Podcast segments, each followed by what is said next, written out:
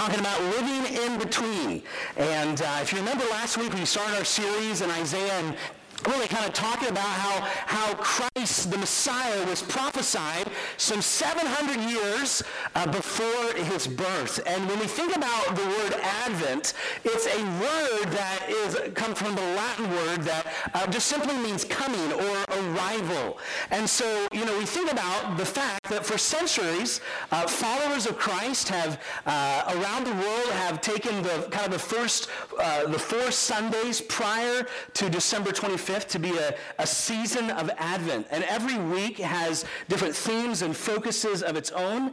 And yet, in this time of preparation and in a season of waiting, we think about the coming of Christ. We think about his first advent as Jesus comes to this world as a baby. We think about him being born in Bethlehem. And we think about the significance of Christ's birth. Really, that is in many And yet, there is another advent, another coming of Christ that you and I are looking forward to, and that is the day when Christ will come and he will receive us unto himself, and that the kingdom of this world, the Bible says, will be the kingdom of our Lord and of his Christ, and he will reign forever. And so we think about this fact that you and I, right now in 2022, are living between these two advents, these two comings of Christ. And as we think about that, there is a certain way, what we've been considering is that there's a certain way that God would have us to live our lives in this in between time. That as we think about the season of Advent and the words that would be associated with it, words like hope, words like anticipation, words like preparation. Like, as we think about those words, uh, those are words that would speak to even how we in our lives right now are to be living in this in between time. And so, what we've been doing is we've been working through this series together in Advent, uh, kind of taking a week to reflect upon each of those four themes. We looked at last week of the hope, and, and as Isaiah kind of gave us this prophecy of hope concerning the Messiah, even that in the midst of their mess, and you remember if you were here last week, all the destruction and things that Isaiah and his generation were facing because of the judgment of God, and we, we discovered that last week Isaiah was talking about to his people what it looks like to wait well in the mess. And if you are if you remember that, and then this week we're talking about that Christ is our peace that he is our lasting peace. And you know, last week we talked about how Isaiah uh, challenged each one of us to wait well in the mess. And if we kind of fast forward the timeline some 2,700 years later and we look out in our lives today, uh, we probably feel like not a lot has changed. Uh, there is a lot of mess. The mess still remains, but in the midst of the mess, God promises us his peace. And we've sung about it this morning in a number of different songs together. We, we sang about this true and lasting peace. But sometimes, if you're honest, how many of you feel like that peace eludes you? Uh, it's promised to you, but it feels as if though it does elude us. And if you just open up the news, I don't know how you get your news. How, how many of you are the techie people? You get your news online or by app? Can I see your hand? All right. How many of you, uh, you love the old fashioned newspaper? You get it to your house? All right. A few of you in the room. How many of you watch news? How many of you get your news from somebody else? Can I see your hand? All right. And uh, you're probably doing that because you just know, like, I mean, you just open up whatever app, news outlet you want to look at, but I wonder as you read the headlines in our world today, anybody read the headlines this morning? Let me ask you a question. Would the word peace be a word that you would use to describe headlines? No. Actually, we look out in this world and there seems to be a great absence of peace. When you look out what's unfolding around us, many of us would not use the word peace to describe what is happening in our world. Rather, a lot of us would use words like chaos, conflict, corruption, crime, catastrophe. It just looks like you look out on this world and we are all confronted with the brokenness. Brokenness. And everything on the news just seems bad. Not that the news is bad, but it seems like we're getting a lot of bad news. It's just like a constant stream of bad news. The stories about war and disease, oppression, abuse by people in power, abuse in politics, justice going unserved. And the list just goes on and on and on. And I don't know if you've ever read the news headlines or you've just taken some time to think about the challenges that we are facing in our world today, but have you ever just from your heart wanted to cry out to God and say, Lord, when are you going to make all this right? That's not right. you know, have you ever yelled at the TV set before? That's not right. There's something about that that's not right. Like, when is this going to stop? God, are you going to do anything about it? And, and, and if you've ever said words like that, then you're very much at home in the passage of what we're looking at this morning in Isaiah chapter 9. I think this is a question that is really kind of underlying uh, the heart of what Isaiah's prophecy here in chapter 9 is all about. So if you have your Bibles, I trust you do, stand with me this morning. Isaiah chapter 9, beginning in verse 1. We'll read down through verse 7. I want you to consider this message of good news that Isaiah is bringing. Verse 9, uh, verse 1 of chapter 9. But there will be no gloom for her who is in anguish. In the former time, he brought her into contempt in the land of Zebulun and the land of Naphtali. But in the latter time, he has made glorious the way of the sea, the land beyond the Jordan, Galilee of the nations. The people who walked in darkness have seen a great light.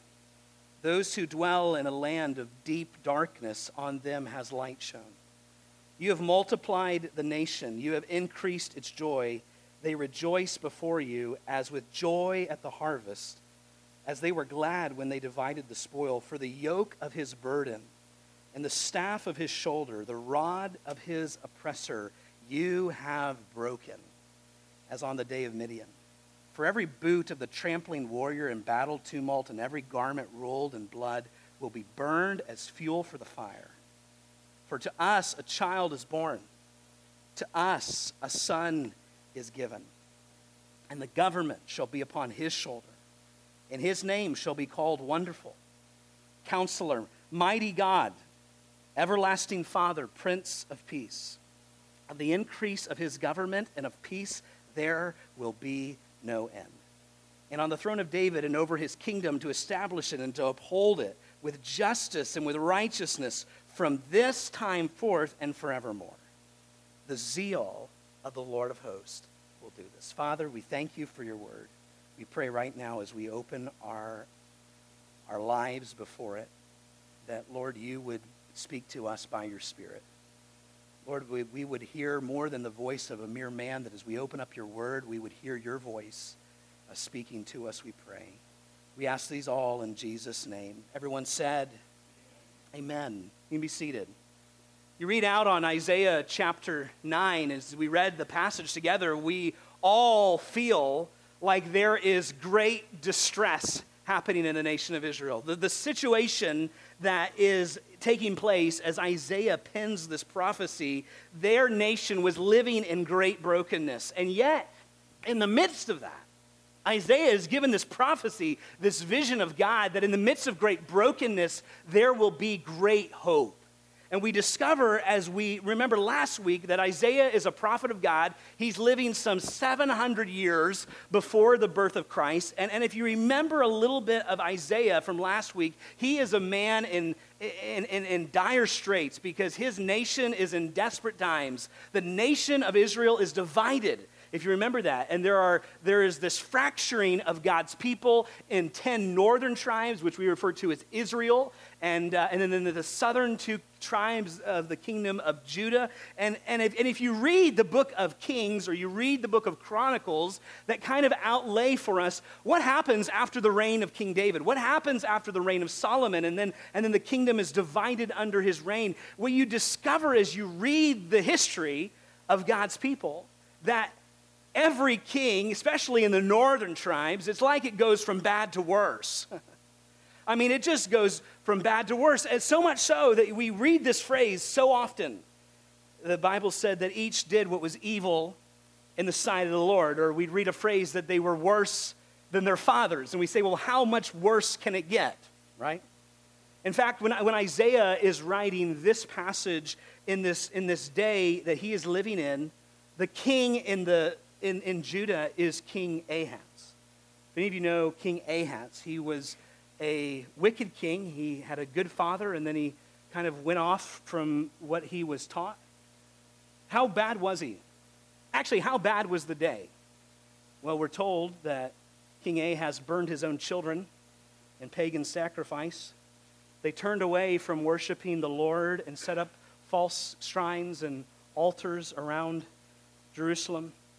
He copied a pagan altar and arranged the temple of God to look like the gods of Damascus. He tried to impress the king of Syria, and so he altered the temple and he cut the temple furnishings into pieces. God gave him a word by the prophet Isaiah that he was to wait for the Lord.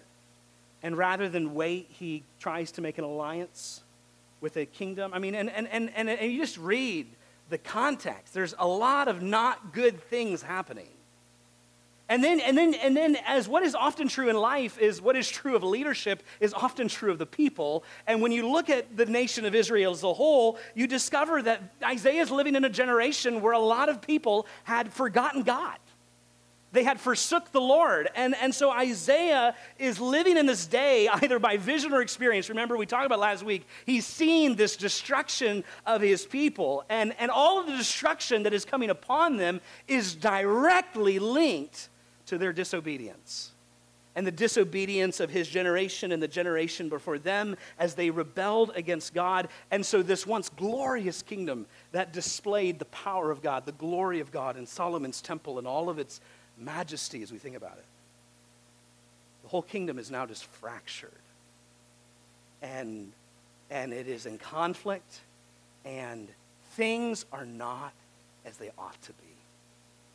And in the midst of that, there is this, this great despair that could fill many people's hearts as they looked out on this brokenness and distress of their nation. And that's the backdrop of what we read now in Isaiah chapter 9. So when Isaiah says that there's a light shining in darkness, the darkness is what I just explained that the nation was going through so much turmoil and, and they're experiencing now the divine judgment of God. And notice, notice in your Bible in verse 1, notice some words that Isaiah uses to describe what's happening in verse 1 gloom, anguish, contempt. Now notice verse 2 darkness, deep darkness. You say, what is all that about?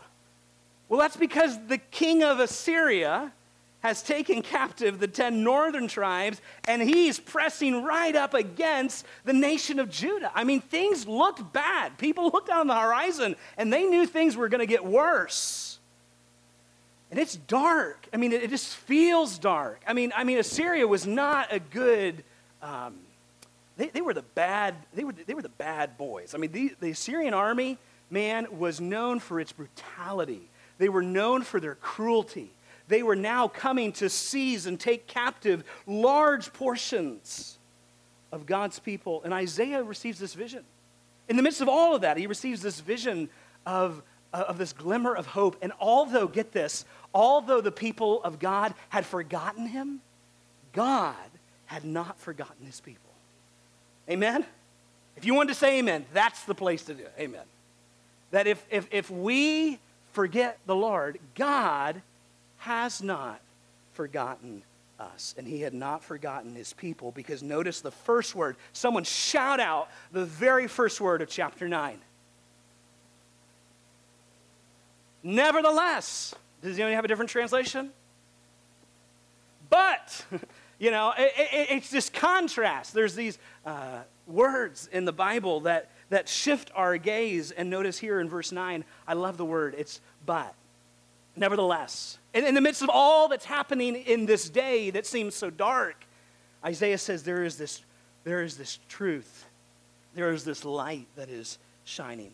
Isaiah 9 is an announcement of good news. It, it's a birth announcement. It's a birth announcement. And it's exciting. And it's, and it's, and it's a time where God's people needed hope.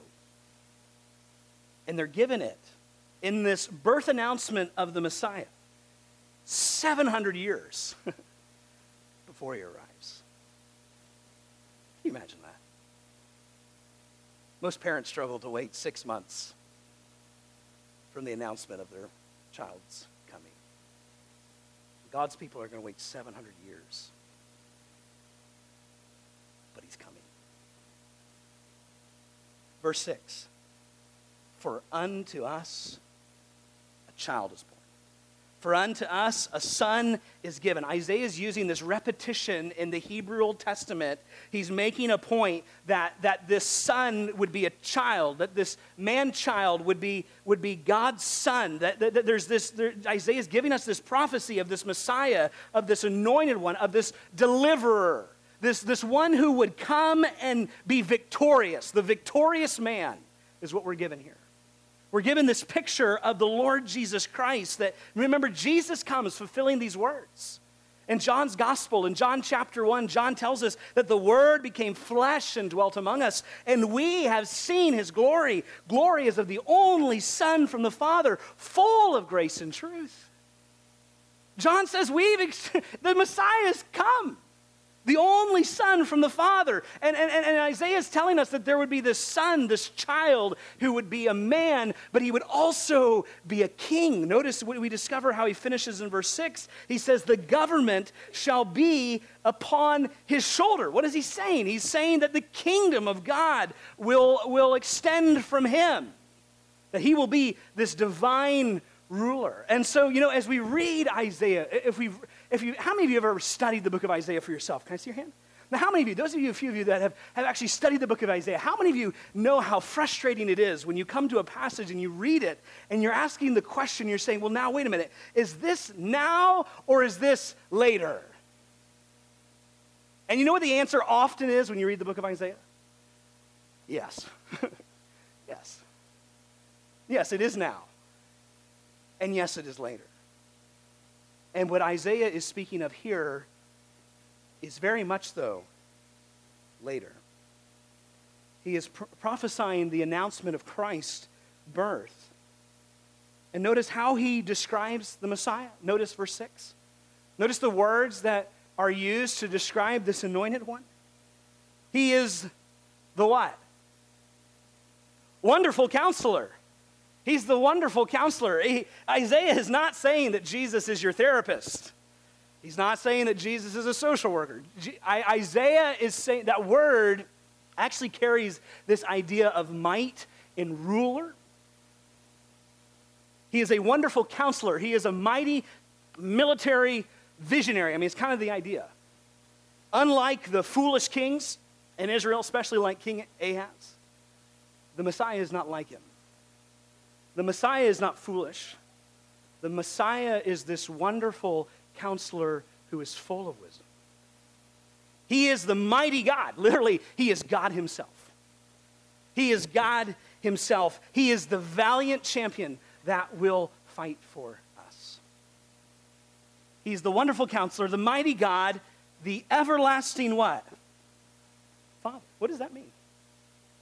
It means that Jesus will take this fatherly responsibility for every one of us, for each of us. And just as an earthly father would welcome you and embrace you and invite you, Jesus has made us welcome. He has brought us into his family. He, the Bible says in the New Testament writers, he's adopted us. We're now included, we're, we're, we're in the family, and he is our father. Jesus said, I will not leave you as orphans. So he's not abandoning us. He's a father that's staying. He's the everlasting father. And then here's where I want us to zone in on this morning. He is the prince of what? Peace. The word peace there is the Hebrew word for peace. It is the word shalom. Can you turn to your neighbor and just give him that greeting this morning? Shalom. Shalom. It's a word that means peace, but it's not just a word that means peace in the sense that we often think about it. Many of us, when we think about peace in our world today, we think about peace as the absence of trouble or as like the absence of conflict or the absence of war. Well, that, that, that is part of what shalom is communicating, but it actually communicates, it's a fuller picture, it's a, it's a deeper sense of peace. It's not just the absence of trouble, but it's the sense that when your life is in shalom, when our world is in shalom, there is this wholeness there is this completeness. There is this fullness of joy, as we just saw in Isaiah 9, and that things are the way they ought to be. That's the idea of shalom. There's this completeness, there's this fullness that, that, that things are the way they ought to be. There's a lot of word pictures that have been used for shalom, but the best one that I've found is this picture of a stone wall. Just think about in the ancient days a fortified city and a stone wall. All right? And, and, and, and that stone wall is made up of a lot of a complexity. There's a lot of different stones and mortar and joints and, and all of these things. I mean, there's a lot going on, but it all has to fit together in that fullness, that completeness, that, that, that, that, that protection, that sense of completion, right? Because what you don't want when you're a walled city is you don't want a stone wall with a bunch of gaps. There's no sense of peace in that. There's no sense of security in that. There's no sense of completeness in that. You're vulnerable, you're exposed, there's cracks in the foundation. That's, that's the word picture of shalom. It's this idea that our lives are very complex our souls are complex. And they're made up of a, a lot of different pieces. And what we want is peace. We want shalom. We want, we want there to be no gaps or cracks. We want there to be this sense of security and protection and well being. And so, shalom can be spoken of a, of a city or of a wall, but it can be spoken of a person. That, that, that we as people in our souls long for peace. And, and, and, if we think about this analogy just a little bit more, what we discover is that, man, our lives are so complex, aren't they? I mean, there's not just always this kind of one simple answer. There's always a whole bunch of things happening in the same time. And if you think about your life, I mean, I think about the imagery of Proverbs that, that, that, that our soul is like that walled city. And if there's this breakdown, then we're vulnerable in our life because because we're not at peace with ourselves. And there are a lot of people in our world today that are living in conflict. There's conflict not just happening outside among them, there's conflict happening within them. And if we're really honest this morning, you, you know that, that, that even though things could be all right around you, that, that things may not be all right inside you. I mean, how, how, many of you ever, I don't want you to raise your hand, but how many of you ever gone to a, a, gathering with a lot of people and everything just seemed to be all right and everybody seemed happy and content and there was this joy, but man, there was something inside your soul that wasn't all right? You see, there's a deeper sense of peace that many of us are looking for. And when our lives are out of alignment, when, when our souls are out of alignment, they need to be restored. They need, they need shalom. It's this idea of completeness. So to bring peace to somebody is to make them complete, to restore them. That's the, that's the idea in the Hebrew. So let me ask you a question. How many of you think about your own life today and you say, I need shalom? You know, I'm convinced there's a lot of people in our world today that when you talk about peace, they've only experienced peace in the negative sense of the word, like in the absence of trouble, in the absence of war. That's how many people in our society today think about peace. That if somehow people would just stop arguing, if somehow people would just stop complaining, if, if people would stop going to war with one another, man, then we would have peace, right? But peace is not just stopping something. Peace is making something whole. It's restoring it, it's completing it, it, it's filling the gaps of what is lacking. And Isaiah says that Jesus, this promised one, the Messiah, would come and he is the Prince of what? He's the Prince of Shalom. This wholeness, this completeness that our lives lack is found in him. Now, when you think about when Jesus was born for a second, now think about the day in which Jesus was born. And Jesus, remember, days of Caesar Augustus, all the world's going to get taxed. Why is the world getting taxed? What did Rome do? They had what? Come on, what, what's happening with Israel and Rome? The birth of Jesus. Who are the Romans? What had they done? They had occupied, they had taken places by force and by threat. It's called the Pax Romana, it's called the peace of Rome. Here's the thing, though it wasn't attained in a peaceful way. Rome killed people, Rome threatened people, Rome obtained it by violence, not shalom. And so Isaiah is telling us this, this, this, this prophecy concerning Jesus that of the increase of the government of his peace, there will be no end. I mean, no one's going to be chanting four more years now, right? It's forever. It's forever. Isaiah says, hey, there is one, an anointed ruler who's coming that will establish his throne forevermore. And this world that, that, that seems so often to lack peace will experiencing the rule of peace, that, that, that the Messiah will come. He will set this world right. He will rule with this shalom throughout all the world. And that, that, as we read even this morning in our scripture reading, there will be a day when everything will be right. It'll be the way that it ought to be. And, and, and, as we think about that, as we think about that, that, that it will be forever and that God's kingdom will go on forever and that, that there will be no end, can I ask you a question, my friend? Do you long for that? Do you long for that? How often do we find ourselves longing for that? You say, man, that sounds incredible. so, what are we waiting for?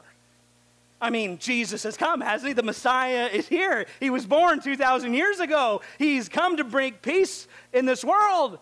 Wait, what's going on? Why is it not the way that it ought to be? I thought Jesus has come, and he's come to bring us his peace.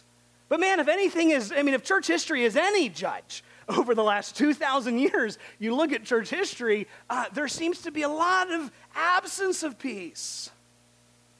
You say, What's going on? Hasn't God come to make things right? Well, yes, but not fully. Right? Jesus, in his first advent, comes to complete us, to complete um, uh, the, the, the longing in our heart that you and I might have peace with God, the Bible says. But there will come a day in his second advent when Christ will come and he will make things right in this world. And this world will have peace. You see, right now, you and I can have peace in the midst of a world that is not in peace. But one day, Jesus is coming to not only extend that peace that has begun in our hearts, but extend it throughout his reign in this world. And the question is do you long for that? You see, if you ever ask the question, God, when are you going to make all this right? You ever looked out on some injustice and you've said, that's not right, that needs to be fixed? If you've ever said that, then here's, here's the really scary truth in all of that. What you're really admitting to is that not all of this needs to get fixed. But I got to get fixed. Because there's not just only brokenness in this world, there's brokenness in me. Anyone raise your hand to testify to that this morning? Amen. At least we're honest. So, what does it mean that, that, that, that, that, that wait a minute, wait a minute, wait a minute? Some of the greatest brokenness of all exists within the confines of our own soul where no one can see except God. How's, how many of you have just kind of, uh, man, it's so good to see Jay here this morning. Praise the Lord for what the Lord did in his life. I'll tell you what, I'll never forget. We were over at the hospital last Saturday. I was there in the room as Jay was, you know, coming in the hospital for they didn't know what. I remember looking at the monitor, man, and his heart rate went from like 70 all the way down to zero. A flat line for a few seconds, and everyone was kind of like, what? And then he just kind of popped right out of it, you know? And uh, they ended up finding out he needed a pacemaker put in. Praise the Lord. He's doing well this morning. He's here. Amen. Lord's a wonderful counselor. Amen. All right? Lord did something in his life. Amen. But you know what? How, how were they able to know that? Because they had one of those little heart, I'm not sure how they work, one of the heart thingies that go on your finger. I think it goes on your finger. Does it go on your finger, nurses? Okay. No, it doesn't. That's the oxygen sensor. It goes on your heart. Okay. You do not want me to be a doctor. I've already told Dr. Doug, you do not want me for medical stuff next summer. I'm evangelism only. Put me in the place there, right there, all right? But, but here's the thing how many of us have recently, you know, there's those gauges that we can put on to tell our vital signs, to tell um, the, the, the wellness of our heart, to, to show if we're breathing properly? When was the last time you put one of those things on your soul? When was the last time you got really honest with your condition? You weren't as healthy as you thought you were. In fact, there is a lot of brokenness in this world, but in fact, there's a lot of brokenness in you. And we feel this tension because Jesus has come to bring us his peace. He says that we can experience his peace. But then we say, well, wait a minute, where's the disconnect in my life? Because when I look into my soul, I feel grief and anxiety and shame and loneliness and fear. And if, and if we're honest, Christmas just kind of seems to intensify the brokenness, doesn't it? Here's a fact I don't need someone to come and fix all the mess around me. I need someone to come and fix the bro- brokenness and the mess in me.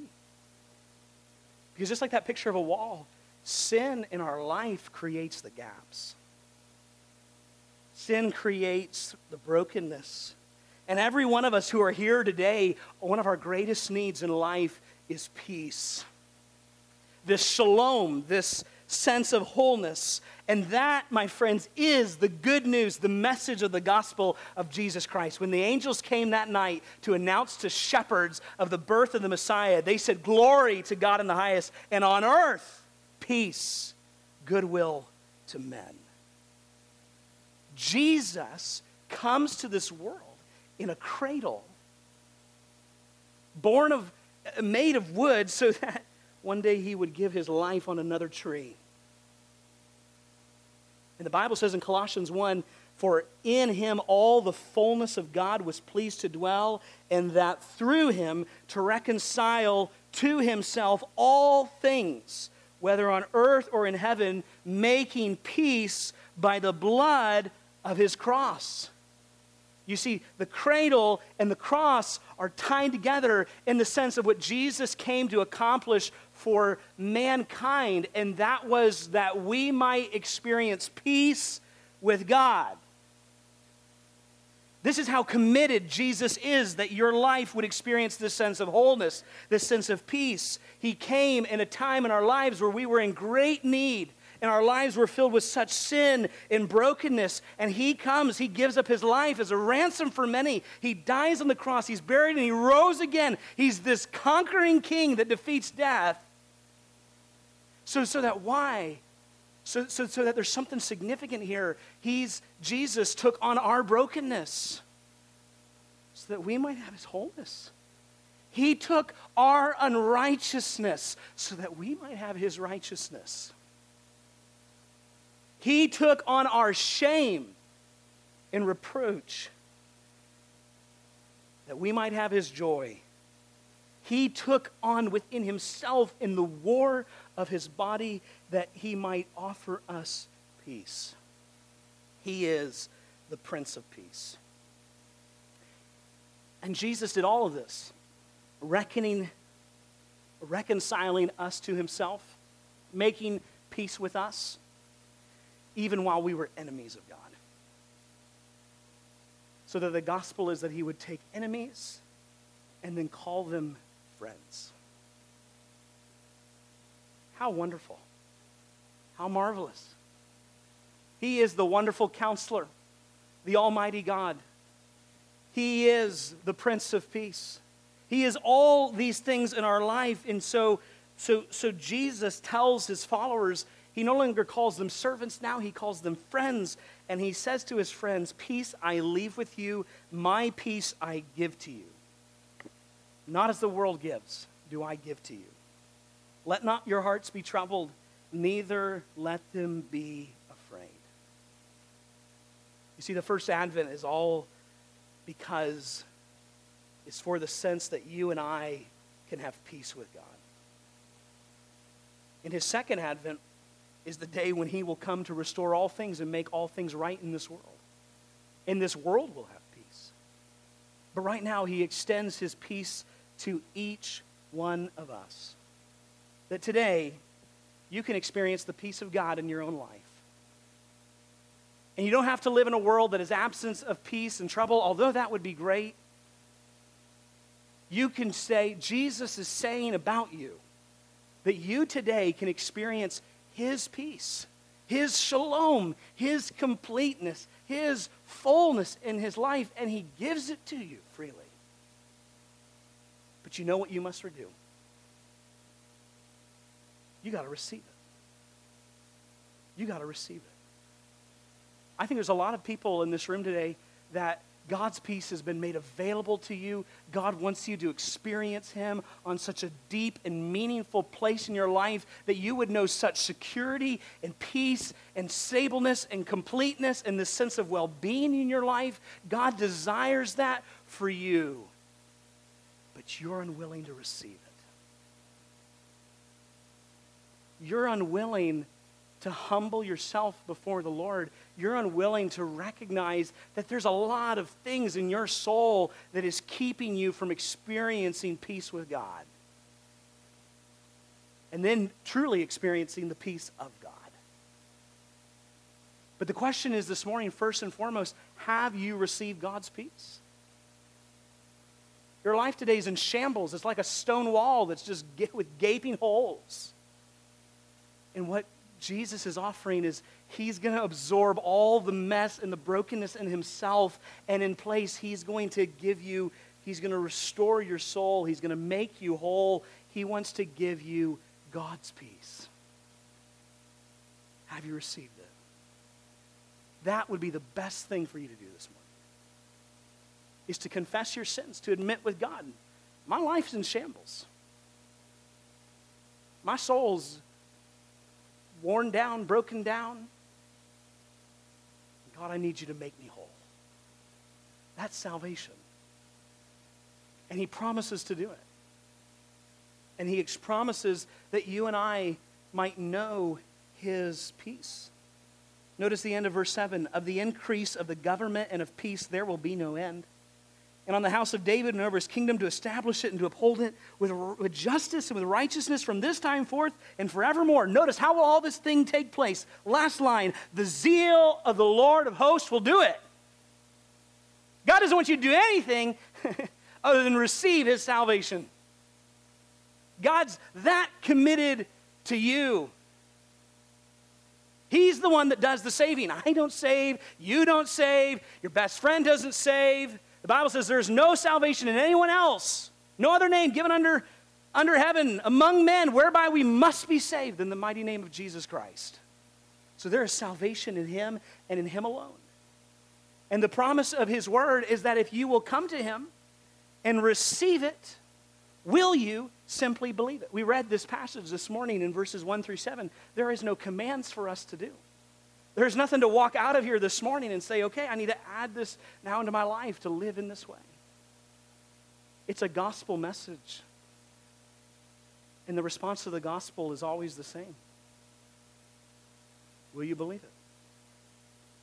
Will you believe it? Will you trust that God can make you whole? Will you trust that God can restore what seems so broken in your life?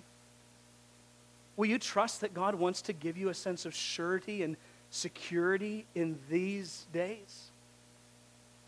Will you trust the Lord as you go through the next few weeks on the calendar in the midst of all the emotions and just rather than run to all the other things that we would be tempted to run to, would you just run to Jesus?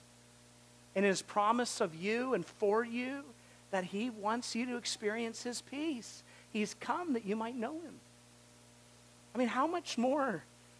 What else could we ask for? He's given us everything in himself. And so, right now, you and I are living in the in between. We're living between these two moments. And Jesus has come that we might have peace with God, and one day Jesus will come again so that we might experience shalom in all its fullness. And we can experience peace in our souls even though peace is absent in this world.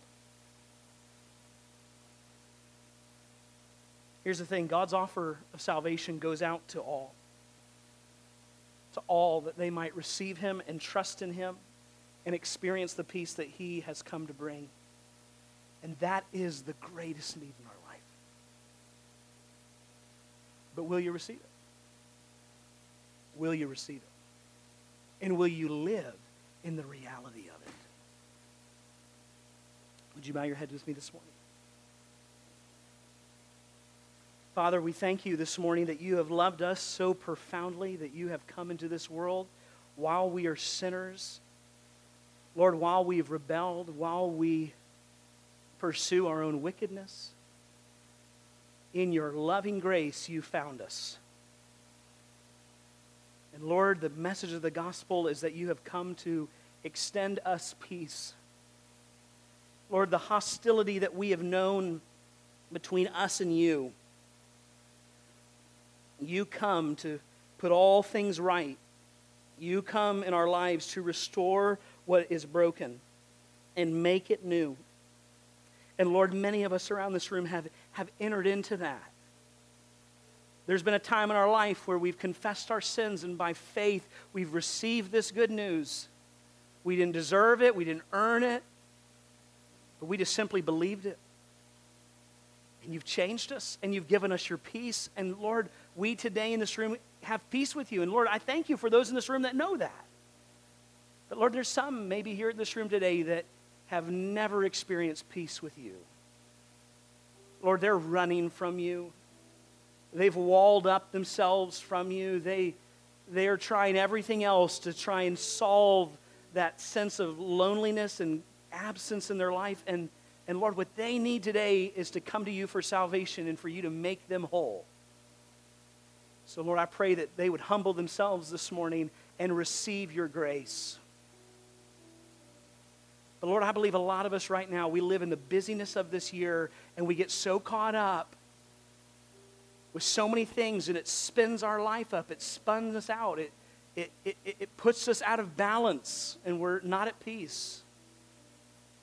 Because, Lord, we're looking to something else. We're looking to a, a family or we're looking to a, an item or we're we're, we're looking to an experience and we're thinking that somehow if we just had that, Lord, then what seems lacking in our life would be restored. But Lord, what we need this morning is you.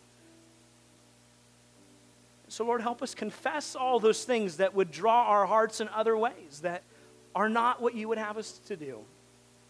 And Lord, you want to draw us to yourself. We to be, just like our salvation, God, to be fresh to us. The peace that we could experience with you and of you would be fresh in our lives. We pray it in Jesus' mighty name. All God's people said, Stand your feet this morning, heads bowed and eyes closed. And there's a cards up front for those who have asked us to pray for them. Would you come in this time of response and to pray for someone in our church? And as your head is bowed there before the Lord, can I just ask you a question? What is God saying to you this morning? And more importantly, what are you going to do about it? What is he saying to you?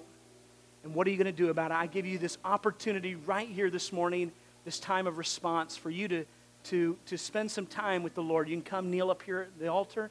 You can kneel there in your chair. You can just get alone with God. But what has God spoken to your heart about this morning? And what are you going to do about it? Let's seek out the Lord right here in a season of prayer as Jessica plays. You respond how God leads.